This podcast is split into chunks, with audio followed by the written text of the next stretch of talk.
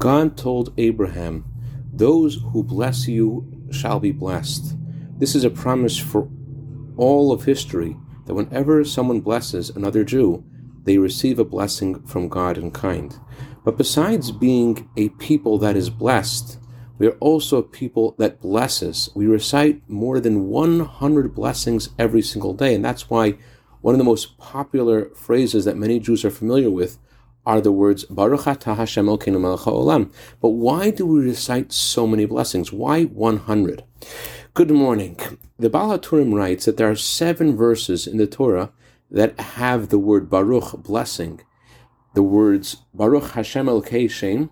The second verse is Baruch Kel Elyon. The third is Baruch Hashem Elkei Adoni Abraham. The fourth is Ve'ekod V'shtachavel Hashem Va'avarech. The fifth is Vayomer Yitro Baruch Hashem. The sixth is Vachalta Savata Uvirachta Et Hashem. And the seventh is Ulagad Amar Baruch. So if you count the words in these seven verses, there are a hundred words. And that's because we're supposed to recite 100 blessings every day. In fact, King David discovered that the antidote that a plague to a plague that happened in his time was by everyone beginning to recite 100 blessings a day.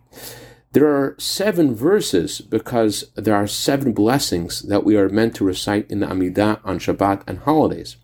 There are five verses that has the word Yudke Vavke in them because before studying the five books of Moses, we must recite a blessing. And if you count the verse Baruch Kel Elyon, you have six verses corresponding to the six books of the Oral Torah. Bottom line, give God more than 100 blessings a day and receive God's blessings for all good.